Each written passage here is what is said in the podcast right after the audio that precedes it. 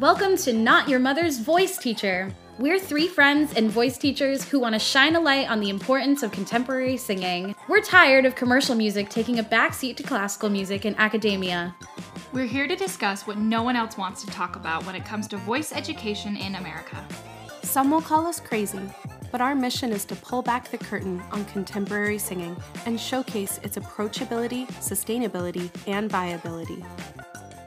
We're so happy you're here. Let's get started. Hey, everybody, this is Kate coming at you from Podcast Editing World. Um, this next episode is a little funky with the sound. We had some uh, big technical difficulties. A couple microphones didn't record, um, and the audio just is a little messy today. So, we did our best to make sure it's listenable for everybody. And most importantly, Jude's audio is very, very clear. Um, and this is an awesome episode. So, uh, enjoy, and I can't wait to hear what you think of everything we talked about. Bye. Hey, everybody, welcome back to Not Your Mother's Voice Teacher podcast. Um, I'm Kate, this is Tess and Savy, and today we have Jude Torres um, on the podcast with us. Jude is a Filipino American artist from Los Angeles, California, who currently resides in Boston, Massachusetts. Jude lives at the intersection of art and science as a stage and voiceover artist, singer songwriter, and multi instrumentalist while completing his clinical fellowship in speech language pathology at Spaulding Rehabilitation Hospital in Boston, right? Uh, Cambridge, but honestly, in same Cambridge. difference. Specializing in cognition, long term COVID, and voice disorders. Yay, welcome, Jude. We're so happy you're here. Thank you all so much for Hi. having me. It's a pleasure to meet you all and to see you again, Kate. Yeah, this is so exciting. Did you did you hear Savy's uh, Beatles hey, callback? Jude. I personally love it anytime someone sings that to me. I'll never get sick of that. So thank you for that. I love it. Well, Kate, I'm so glad that you introduced us to Jude. How about you guys just really quickly tell us how you know each other, how you met, just like get the connection out there? That's a quality question that I was mm. actually thinking about earlier. Okay. I was like, how do I know Jude? How did I meet Jude? Also, I'm noticing that my microphone is coming through the sound. Uh, I think it's okay, actually because we're we're dynamicing here. Okay, sorry, we'll keep going. Hence the dynamic. Um, Jude, when did I meet you? like, I don't even I, remember. I think I, I was thinking about that too. First. I think, yeah, I think the most concise way of putting it is that uh, so Kate and I both went to college in Boston, um, in very close proximity to each other because Boston's just a very small city and academic hub. Yeah. And we met through mutual friends. I believe that one of my classmates at the school I was going to was roommates with um, your partner, and yes. we just kind of met through mutual means because we were all within that yeah, kind of yeah. musical performing arts sphere. And I yeah, think that's like, like the cleanest way of saying it. Yeah, like um, it was like the Berklee crew and the Emmanuel crew would sometimes mingle, and yes. it was like, um, and I remember I met your girlfriend first in acapella, and she was at Berklee with me, so that was kind of yes. cool those incest fest party. No. no, that was Harvard. Oh my god. I love no, that was Harvard. Amazing. Was, um, they do, yeah, they do incest fest. Anyway, that's for a different podcast. Um, after hours. Yeah, perhaps. and then Jude, like, um, Jude like played music around, and we would host a lot of shows at our, uh, at our at our apartment um, in Dorchester, and Jude would come and play and sing, and we just like I don't know, we just kind of like became friends. And then suddenly I saw on Instagram of Jude like doing different voices and describing the different things he was doing with his like pharynx and his teeth. And I was like, yo, what the heck? I'm studying voice pedagogy and you're studying speech language pathology and we're both like CCM singers. Like, this is so cool. So then at a New Year's party, we were like, and we just kind of like were chatting. Yeah, yeah, I don't know. And that led to this. Yeah. Yeah. That's a very concise and very thorough way of saying it. Cause honestly, I forgot half that story. And I'm like, yes, that's where our time went as a collective. Jude is um is a really good uh tarot card reader. Is is that the correct term of it? Jude I guess, yeah. Tess, you do tarot, right? Yeah. Cool. Jude always cool. Jude is always the dude that gives you like a really good like hype, hype, uh, like hype up. I appreciate like, that. Well, because yeah. so as Kate was kind of mentioning, like so her apartment and like her collective of roommates were just like the coolest happening people in our friend group and they would just kind of like bring us all together because they kind of fell into so many different social circles so like things like New Year's or even like just summer parties were just like the place to be because like it's the time that you got to meet everyone who was just a few degrees of separation from you. And so, you know, it was just a great especially again boston being as small as it is like you just meet people from different acapella groups and be like oh my gosh like i've seen you perform before or like oh my god we're doing the same thing and we've never even known of each other so yeah you know. it's crazy because i knew people at emmanuel right and i didn't know you because i knew them through acapella so right yeah so very serendipitous but you know destined to happen yeah Okay, well, I have a question for Jude that actually relates to like our content and what we yeah, do. let's do it. Amazing, let's do it. I'm curious, Jude, from the singer perspective, but also from the SLP perspective, when you think of contemporary commercial music and thinking of singing in this style, what does your SLP brain immediately go to? Are there are there shapes or recommendations you have for people who are like, oh, I'm your patient, but I'm also a singer? Are there things that come up that you're like, you need to be looking into a, B, and Z?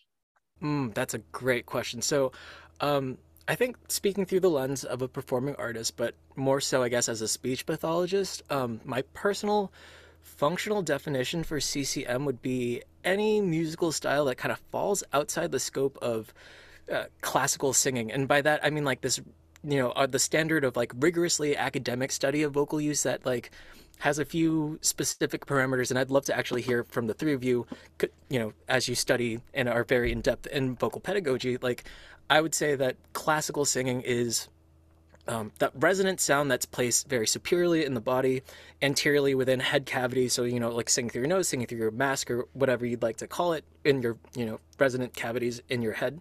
Um, but it's supported by inhalation and diaphragmatic breathing that usually I know that there's a certain standard of like not raising your upper body so like there's this really controlled thoracic musculature and subsequently like a strong breath support that comes from that that generates a very amplified but consistent sound and I guess the roundabout way of answering your question so when we think about contemporary styles that you like learn at a place like Berklee like musical theater jazz rock pop gospel um, what have you.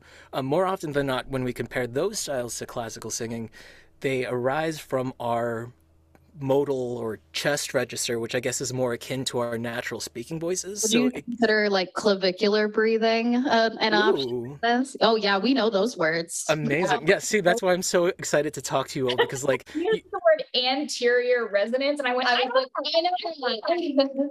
yep.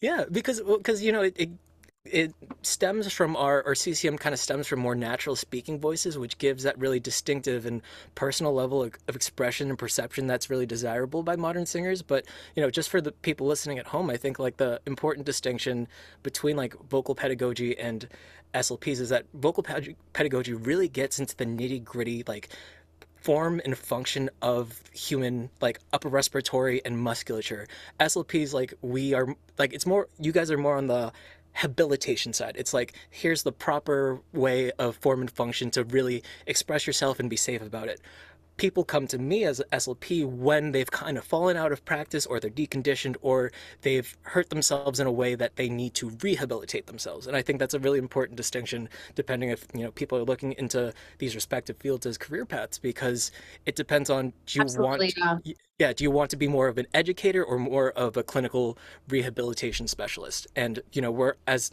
Kate and I kind of mentioned before, like we're two sides of the same coin, but two very distinctive styles and different ways of looking at the voice.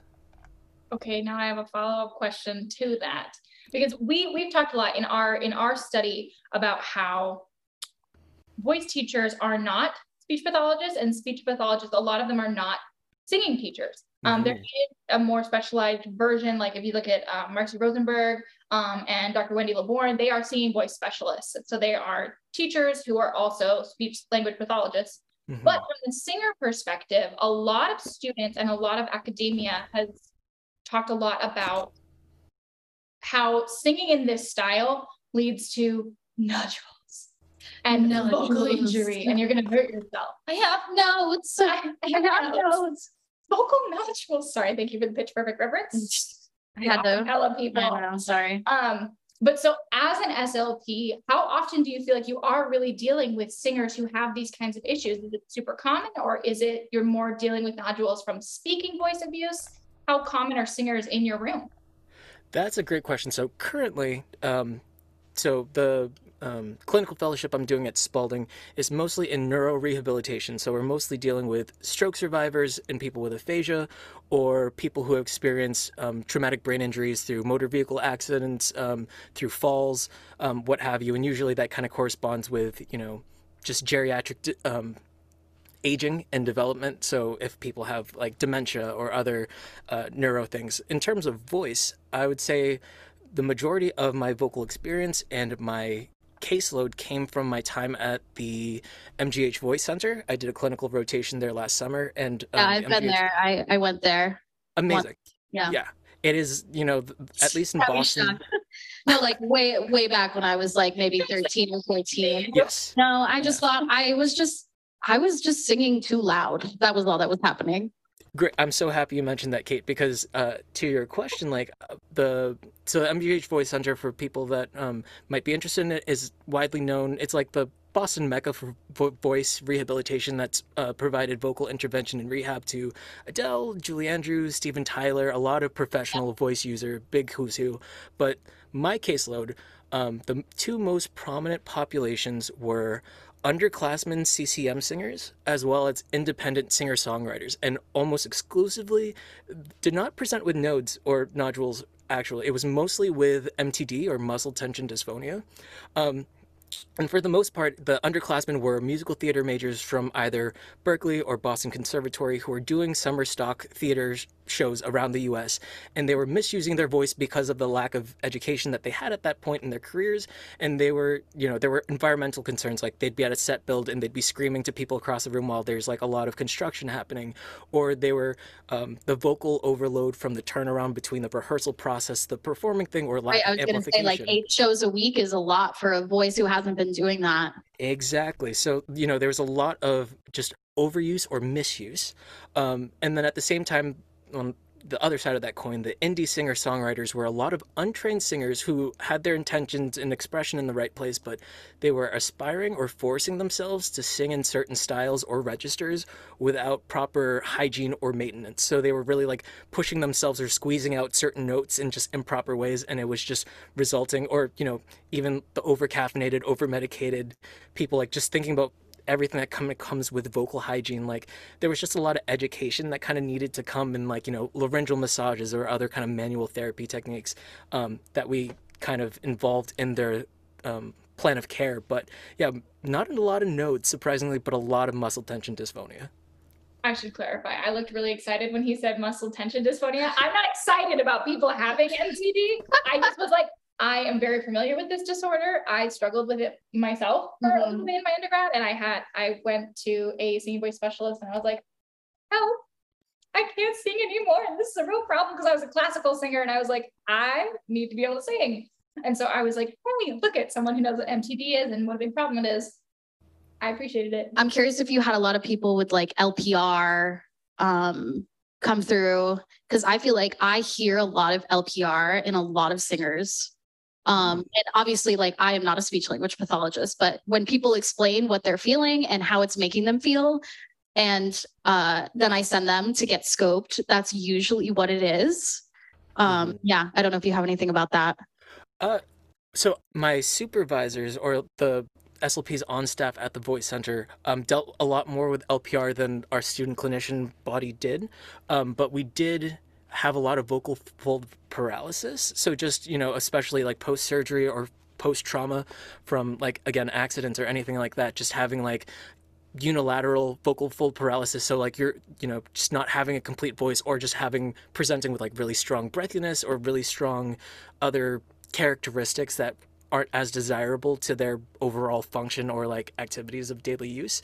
So yeah, not a lot of LPR, and I really wish I had more LPR on my caseload because it is fascinating and especially for the singers, really prevalent. But unfortunately, I didn't get a lot of experience with it. I was just going to clarify LPR for people that don't know is laryngeal pharyngeal pharyng- pharyngeal pharyngeal, pharyngeal, pharyngeal reflux. So it's yes. it's silent acid reflux that can hit your vocal folds. It comes up from your esophagus and can hit your vocal folds and make them very uncomfy. Um, Which yeah. actually, I think a lot more people have it than realize they have it. Singers yes. that, yeah, like I know now Tess has it. I know a lot of singers who deal with it. I don't personally struggle with it, but I don't eat a lot of. Abby doesn't have as regardless of what she. I eats. had it's and crazy to me. Leave me alone. Okay. but like, um, but it was a big, I remember it was kind of like a nerve wracking thing for you because uh, you didn't know what it was. And, you know, suddenly your voice just stops working well for you. And then, mm. but it's just so, it's so common that people don't think about it because they're not inherently using their voice as their career. So, like, a right. lot of teachers have it and they realize they have it, they actually get diagnosed with it because their voice is what they use every day for their job. But if you're sitting there at a desk job and you're a, like a CPA, mm-hmm. you might have it. You just don't know because your voice might not matter. Yeah. Uh, and that's such an important I'm so happy that we're, we're talking about this because again that concept of vocal hygiene like talking about diet exercise sleep um, your levels of hydration or any levels of dehydration whether there's like allergies or allergy meds that you're taking like all this really contributes to our overall like the holistic approach of like just kind of looking at your life. And one of the craziest things that like the LPR actually came in a lot as like a secondary symptom that we weren't even like essentially looking for or diagnosing but it's like oh i realized that like you know i'm taking a lot of allergy meds because pollen is terrible and also i'm just chugging it down with like caffeine and I'm not drinking enough water, and then I just start regurgitating in the middle of the night. And it's like, oh, that might ex- well, be that a level be... of your care. Yeah. Yeah. So, you know, LPR, I guess, like to rescind my statement, actually does come up a little bit, but it was never like the primary concern or diagnosis that we were treating. But it's very much more prevalent than much people, more people give it um, credit for. Yeah. Um, okay, cool. I'm going to ask you another question. Um, what styles of music did you sing most when you were younger versus like the styles of music now that like brought you to this land that you were in with your singer songwriter, like rock, Fuzzkill, and uh, broad, like singing Broadway, just auditioned for a Broadway show? Like, yeah. Yeah. Sure. Yeah. Thank you. That's a great question. So, um, that's very introspective. And i guess i was so i was raised catholic um, because my my i'm filipino in culture and upbringing. So like i was exposed to a lot of choral and church music growing up um, and also a lot of rock music from the 60s and 70s because my my dad himself um, when he was moonlighting as a doctor but also like as a singer-songwriter and like keyboardist. So like um, jesus christ superstar which w- really blew up in the philippines i guess um, was just a very big focal point into like that was my gateway drug, I guess, into musical theater. Um, but then academically, growing up, I was exposed to more choral, a cappella, and musical theater styles that really i mean especially when we're thinking like education wise and for you educators like um, you know just thinking about diaphragmatic breathing and blending especially so like that um, those concepts really instilled a lot in me but now i fluctuate like now that i'm out of school and kind of working as an independent artist um, i'm I've kind of fallen into not so savory vocal habits in terms of being like an alternative indie singer songwriter style because um, I try to write in a lot of styles or genres, or at least for other people, and having to reach those notes sometimes I'm not always doing that in the most evidence based way. But as Kate kind of mentioned, I used to be or was recently in a pop punk rock band called Fuzzkill, um, and it was rooted in musical theater elements because we all met during a local production of Green Day's American Idiot. So, and the my bandmates were people who studied at Emerson and Berklee College of Music, so we really borrowed from a plethora of backgrounds and CCM styles, um, and it really just turned into a really interesting amalgamation of um, blend and just music in general. That's so cool. I like it. It's just really cool to see like someone doing all of these different things, like and being able to juggle all of them. How would you say that tends to be? Tends to go. Well, you know, the the funny thing, like when we met in college, Kate, like I was double majoring in biology and performing arts with concentrations in like healthcare and musical theater. And for the longest time after I graduated, people were like, "Why did you get two degrees in like such a right brain left brain field?" And I was like, "Well, I want to help people. Like that's where the healthcare is coming from, but I really need music and arts as expression, and that's where I wanted the performing art style." And I was like, "How do you merge these two worlds?" And it wasn't until many years after graduating that a former professor was like, "Hey, my son is a person with autism, kind of like your brother, and like." I, they're now seeing a speech language pathologist, and it just so happens that this person also does voice related work. And I was like, oh my gosh, so here's like a healthcare field that's more voice centered or like expression based that really helps a wide population of people. And so I did a little digging. I fell in love with it as a concept, and that's how I'm here. That's really cool. Um, like, do you have a question? Yes. Go ahead. I can see it in your body. about um I'm sorry, I don't remember where it was. You said you, the summer intern or the summer semester, summer whatever it was that summer all the famous people get rehabilitated. Oh, um, the MGH Voice Center. Yes, MGH Voice Center. Um, mm-hmm. I'm curious if you can kind of talk, if you're allowed to, mm-hmm. talk a little bit about um, some of the voice disorders you've seen in very, very famous, very famous singers, what they've kind of dealt with, how as an SPL you you've seen like their cases be sorry SLP, SPL. We have way too many acronyms and they all you know, jumble into different uh, words. It's all good. Pathologist, you've seen case studies of what the actual treating SLP did for their disorders and kind of talking about how that has changed their voice in your opinion. Mm, that's a great question. So, um, just for context, so the MGH Voice Center all exist on one large floor in the middle of um, Boston's like medical hubs, and we have a team of ENTs on staff at all times. We have SLPs on staff. We have um, physicians assistants. We have clinical like researchers. So like it's there's a lot going on, and while we as students were not necessarily privy to the more famous um, voice users that kind of come through the clinic.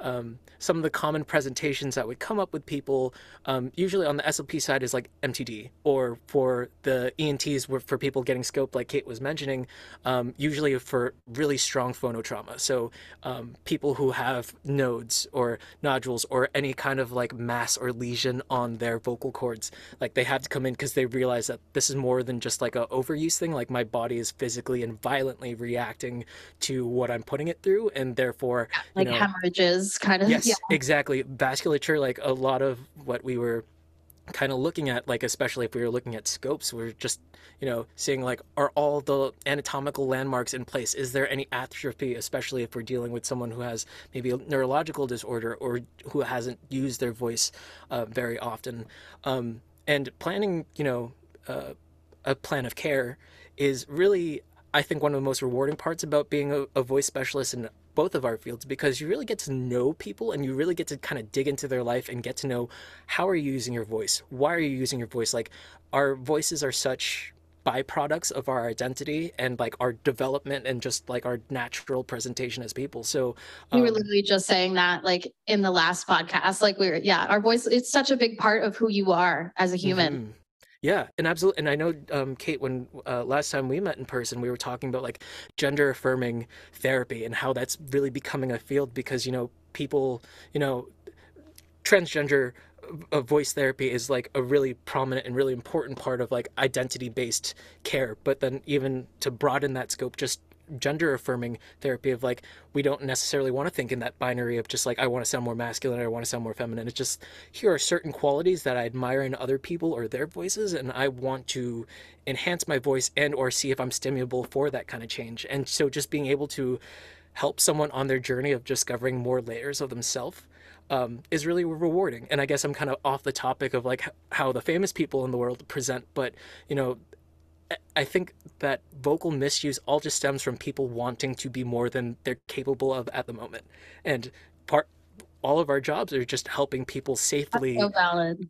Yeah, safely finding like how do we get from where we are now to where we want to go. And I think that's why it's so important that we're doing what we're doing. Yeah, and it really it's it brings up the idea. Specifically, I know that Miley Cyrus's diagnosis was Reinke's edema.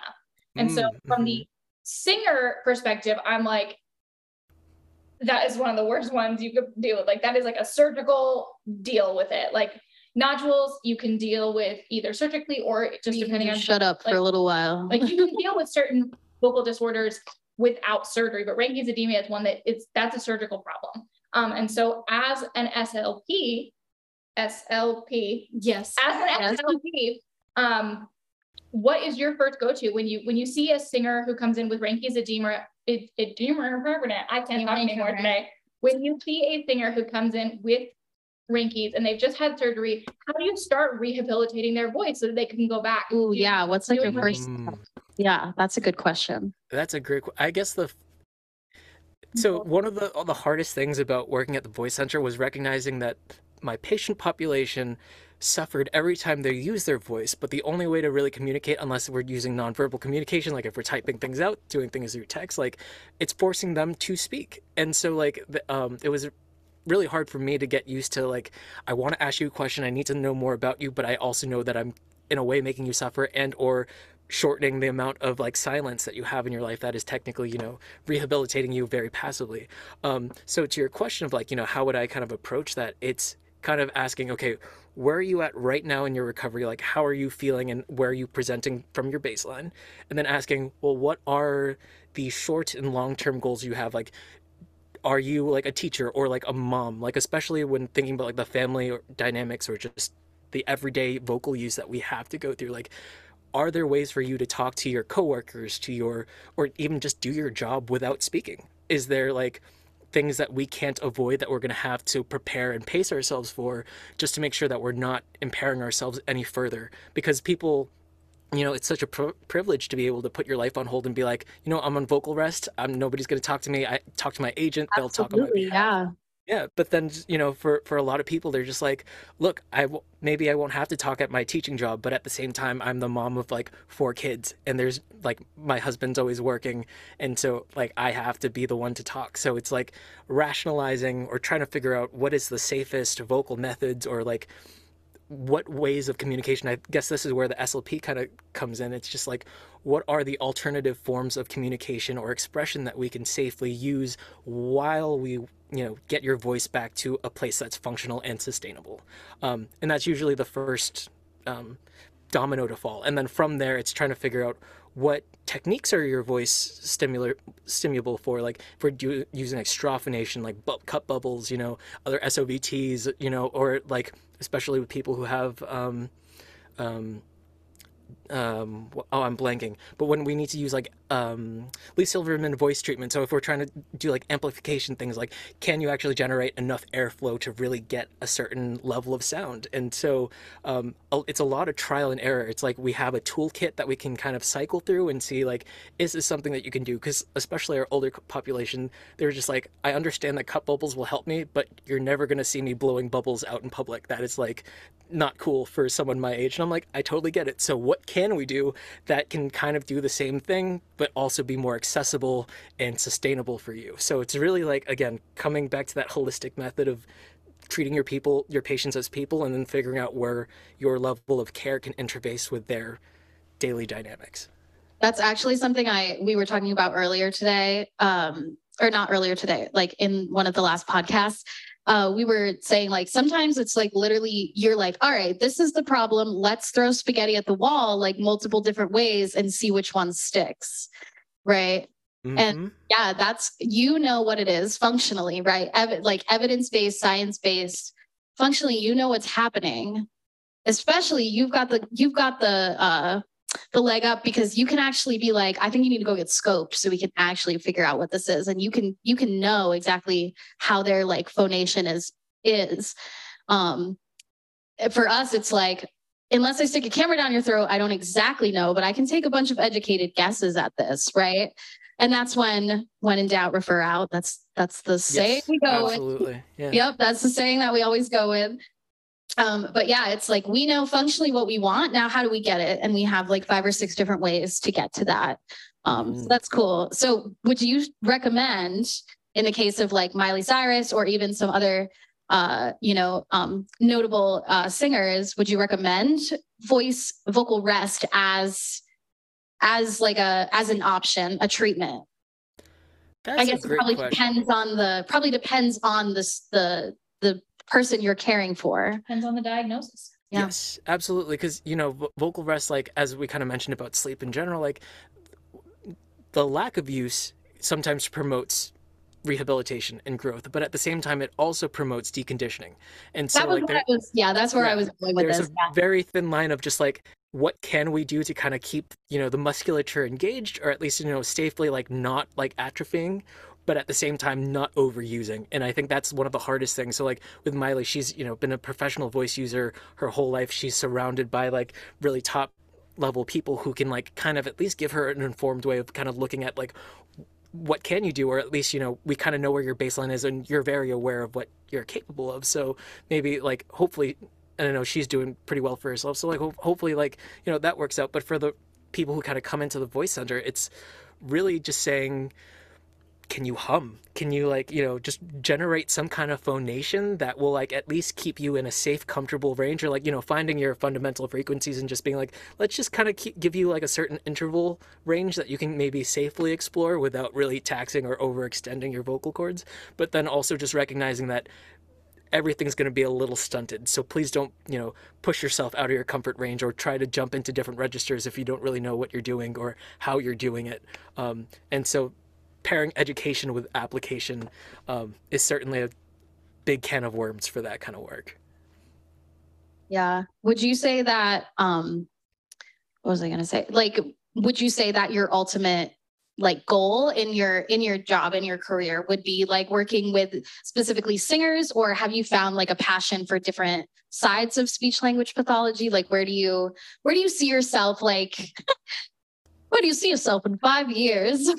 Amazing question. no, I'm just curious. I'm curious. Yeah, it's it's legit, you know, and you know, I think I, I as I kind of like wrote in my bio, and thank you for reading everything I wrote. Like, I really do want to exist kind of like at that intersection of art and science because part of the reason I came into SLP is that so many of our friends, like especially those who just love singing but aren't necessarily trained or have like that kind of expertise in that, they'll hurt themselves. And so many people that I've met in the community scene, especially like other actors who don't come from, you know, um, conservatory levels of training will fall into misuse because of lack of amplification, lack of resources, and you know just that quick as we kind of talked about like that turnover from rehearsal process to like performing and i didn't want myself and other people to suffer because of the academic paywall. I know, you know, like healthcare is such a, you know, can of worms to kind of talk about, but like I wanted to kind of overcome that and make it more equitable by learning these things and then sharing them with others. So like ideally if I can keep working with performers and be a performer myself, that would be the absolute goal because it's combining the two things I love while also making sure that everyone can do it for as long as they want to. It's really about the longevity at this point in our lives of just saying I need this to express myself and to be who I am, and I want to do it until I die. So if I can help people do that in any way, shape, or form, you know, I'll die happy. Oh, that's so beautiful. Hell yeah. do you have a question? Uh, yeah. So when you are meeting new patients, if they sing, like what styles do you typically see? I know you said you're not really working with a lot of singers right now, but um maybe at the um big singing place that started with an M. Yeah, yeah, yeah. Um worked everything Mhm. it had another acronym. There's a lot of They're from the West Coast. I mean, I guess technically you are too. Oh, Tess is from LA as From well. LA. Really? Hey, that's awesome. Whereabouts in LA, if you don't mind me asking? San Pedro, California. Cool. Okay. Awesome. Is it's okay, nobody knows. The way she's like, you don't know where I'm from. It's, it's fine. okay. Well, th- s- side note, one of the, the funniest things, especially being like growing up in Boston, like the entire city of Boston, geographically speaking, is like the size of like Brooklyn with a third as many people. And then once you look at even bigger cities out west, it's just like we are such a wee little place. And then like just LA County is like its own, Yeah, it's like County is the state so- of Rhode Island essentially. So it's just like, you know, like, you know, People I went to college with would be like, I have never heard of where you are from. And I'm like, that's crazy because it's a 30 minute drive from here. right. And that's No? a 30 Yeah. minutes means it's less than 10 miles. Yeah, I'm just gonna. Exactly. Yeah. That, Where that, did you, where did you? Uh, you were you're from LA. I was when I saw that I was like, wait, what? Yeah, so I was born, if I'm recalling this right, like in East Hollywood, like so, like in LA proper itself. OMG, I was born in West Hollywood. Wow, awesome! See, small world, small world. It sometimes things are just destined like that. Um, but hold on, I want to make sure I do answer your question. And so it was what styles of in my patient population were was I seeing most at the MGH Voice Center? What um, people singing? Yes, so a lot of musical theater because I think this also comes with like a level of privilege and education of especially when you're coming from an academic setting and then your voice falls into misuse you have people like your professors who are knowledgeable enough to be like hey you need to get this looked at. Here's the team that we're going to you know expand out and like refer out to. And i think that you know there's a certain level of privilege that kind of came from that. But then also um, a lot of people who just had really good access to healthcare whose pcps are also just kind of aware of slps in general because um, there's a lot of um, not necessarily erasure in our field, but we our field is predominantly um, women, and there's been a lot of gender inequities in the healthcare system about like how we do our job and like how we're kind of approached as specialists. Um, so I acknowledge my privilege as you know a cis straight male in that regard, but um, to again get back to your question so a lot of rock styles like jazz singers usually are like very intuitive and very in tune with their bodies and i'm kind of speaking um, hyperbolically, but like this is just kind of the patterns I notice. Um, jazz and folk singers usually understand where their voices are at at any given time, but it's the rock singers, especially when we're trying to get like grittier sounds, we're trying to like play around with like the folds of our voices and trying to figure out where to generate certain, you know, um, resonances. Like uh, the harder and higher you push yourself, the more likely you'll end up in you know speech pathology because you're you want to explore yourself, but you also don't really know where your limit is. And I think that's one of the biggest things about CCM is just knowing where you're presenting and knowing what it takes to get somewhere else. Because sometimes, you know, we really got to warm ourselves up and systematically build ourselves up to certain notes. And sometimes we're just like, well, I can hit it. So I'm going to go for it. But then once right, doesn't mean you should, babe. Exactly. Yeah. yeah. I tattoo it on my body. Just because you can make a sound doesn't mean you should. mm-hmm.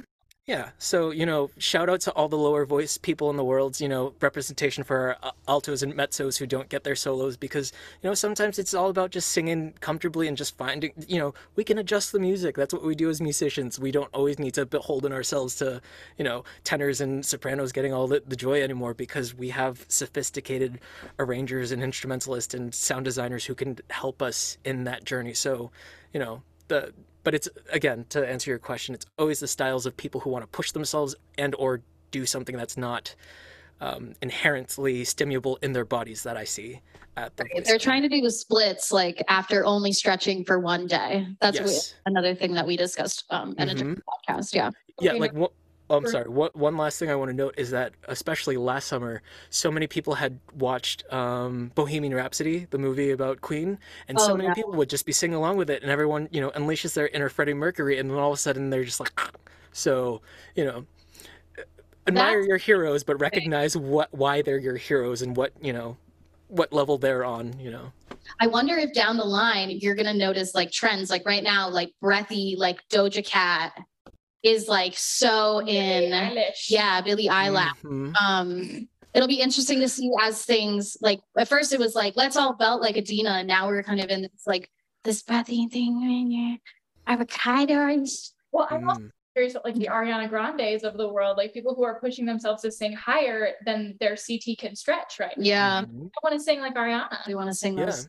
Well, I actually had a question for the three of you because I know that you know, not only do people want to sing in such a range of styles these days, but a lot of places like TikToks, like there's always some kind of like voice professional being like, this is how you sound like blah, blah, blah in three easy steps. And like, obviously, we know after having studied, it's never just three easy steps, but like, do you endorse and or like, uh, from like if you've seen TikToks of that nature, like are those safe, reliable ways of kind of getting information, like to kind of break down that stigma of education? Like, where would you consider getting equi- like reliable sources for vocal longevity?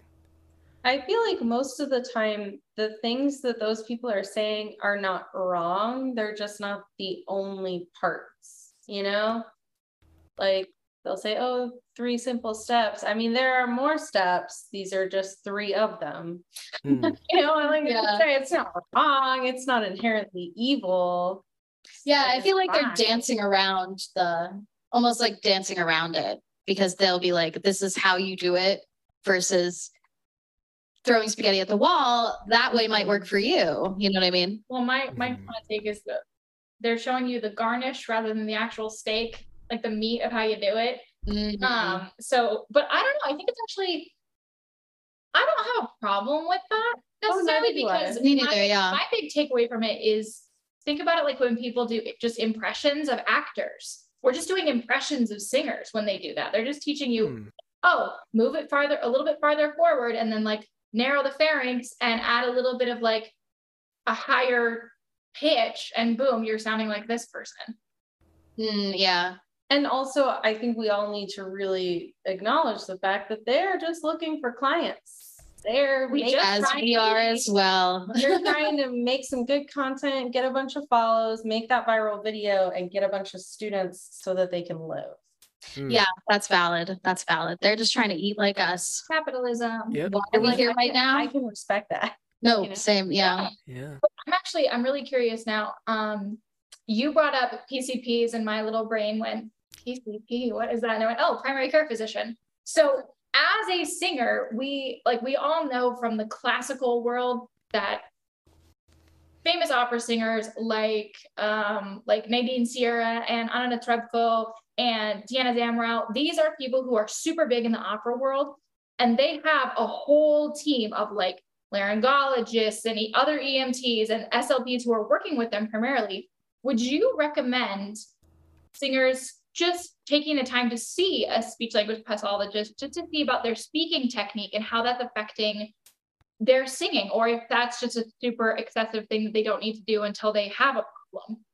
Hmm, that's, that's a, a really great question. Well, because that's such a great question, and like I think it one of my personal adages as a speech pathologist is prevention before intervention because ideally like if we can stop a problem from happening before it happens that's the best you know outcome for everyone and i guess you know on that note like not just seeing an slp but even just an ent or just someone who can like maybe scope you if you know you're a professional voice user and or want to go down that path of it's like getting a physical every year from your. Like your baseline still. Yeah, it's just like okay, here's where my voice is presenting. Oh, I just noticed there's more mucus than I would expect, or you know, oh maybe there is something there that like a mass growing that I wasn't aware of because it hasn't, you know, affected me vocally or in a way that I can perceive. Like it's always just good to know where your baseline is, as you kind of just said, and just know, you know, is everything kind of working properly, or just kind of checking in to check in on those aspects of, you know, vocal hygiene or and rehabilitation. Just to say like, you know, what's currently new in the field, like what is, you know, should I be aware of anything, or like are there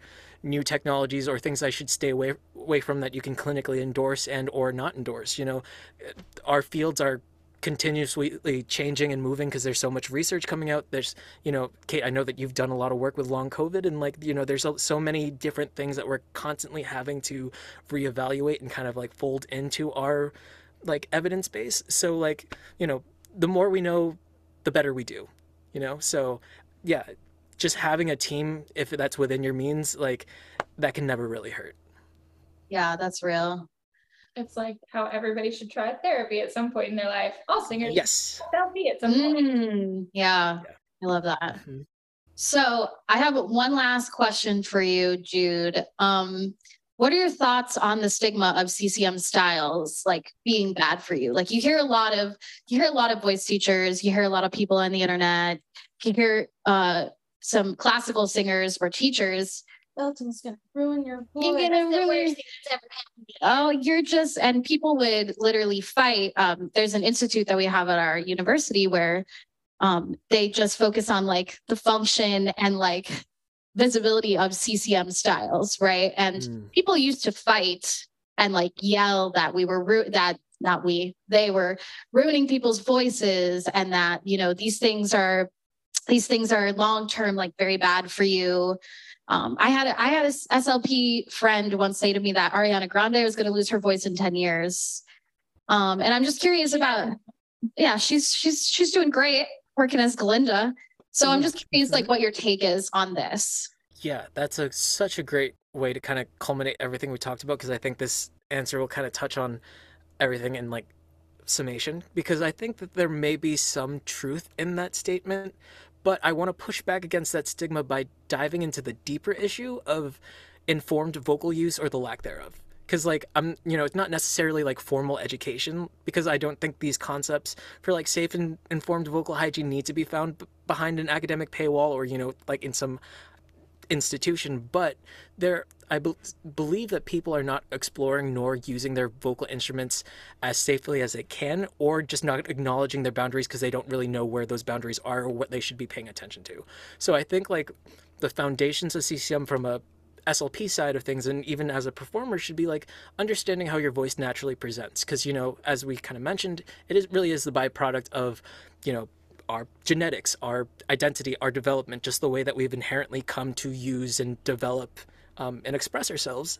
Um, but at the same time, it's good to set goals of being like, I want to sound like XYZ artist, or I want to learn how to do runs safely. I want to learn how to hold a high note on a specific vowel sound. And then, like, carefully, either with a team or by yourself, if you can do it consciously, is like carefully tailor a regimen that allows you to either uh, work towards that specific style or sound, or just safely and explore the boundaries of your voice to understand what you're capable of, and then see what you're stimulable to change for. Because some, you know, vocal presentations might be more predisposed to certain sounds. So if you really want to sound like a certain artist that you're just not inherently at baseline for, you could probably do it, but it takes a lot of time to unlearn all the things that you're already doing and then like, you know, slowly just pivot from there. So, you know, giving yourself the the time and effort and I think, you know, part of the reason why there's a stigma is that when we look at like the school setting, the academic setting, it's kind of like, you know, cranking the people out in like two year programs for grad school, four year programs for undergrad. And it's just like, is that enough time to really look at the vocal like uh, voice throughout the age span? And I think it's recognizing that artists are always honing their crafts. Like just because we go to school and we have a degree doesn't necessarily mean we're already like at the top of our field. It just means that we've done yeah. something that warranted. Yeah. So you know, I I think I I don't agree with that stigma because I think that that's neglecting the time and effort that really comes into doing it safely. And as long as people are doing that safely, you know, they're going to sound the way they want to and it's better to help them on their journey than instead of inhibiting them you know yeah and also like most of the degrees in this country that are surrounding music are mostly classically based so mm-hmm. yeah so you know ideally with you all doing the work that you're doing ccm will become more Uh, like destigmatized but also just more accepted in terms of like yes there are you know we can put the academic evidence behind it. Like people can do this safely. We can see how long their careers go. And i think you know it's just hard that we're in that that initial wave that we have to kind of lay that groundwork for the future generations. But you know yeah, we are the we are the groundwork. Yeah we're the trendsetters. But if we keep doing what we're doing you know the world's going to be better for it all I can think of right now is all of the feminists in 20s who are like, we can work too. And I now have to work a nine to five job and I'm mad about it. like, I don't know that I want to do the groundwork. I don't now. think they do. oh gosh. So that's us. That's us. Like, but go us. Yeah. Wow. Votes for women. Uh, anyways, okay. Um, so let's wrap it up here. Do you want to do the outro or do you want me to? You can do it. Okay. Well, um, all right, guys, thank you so much for listening in. Thank you so much to Jude for joining us today. We really, really appreciate all of his wonderful wisdom, wisdom and expertise. All right, guys, thanks so much for listening to this episode and putting up with the audio. We're doing our best to figure everything out, so your listening is very appreciated. Feel free to follow us on Instagram at notyourmothersvoiceteacher.com and go give Jude a follow at Hey Jude Torres.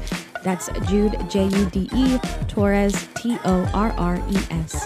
Thanks so much, and we'll see you next week.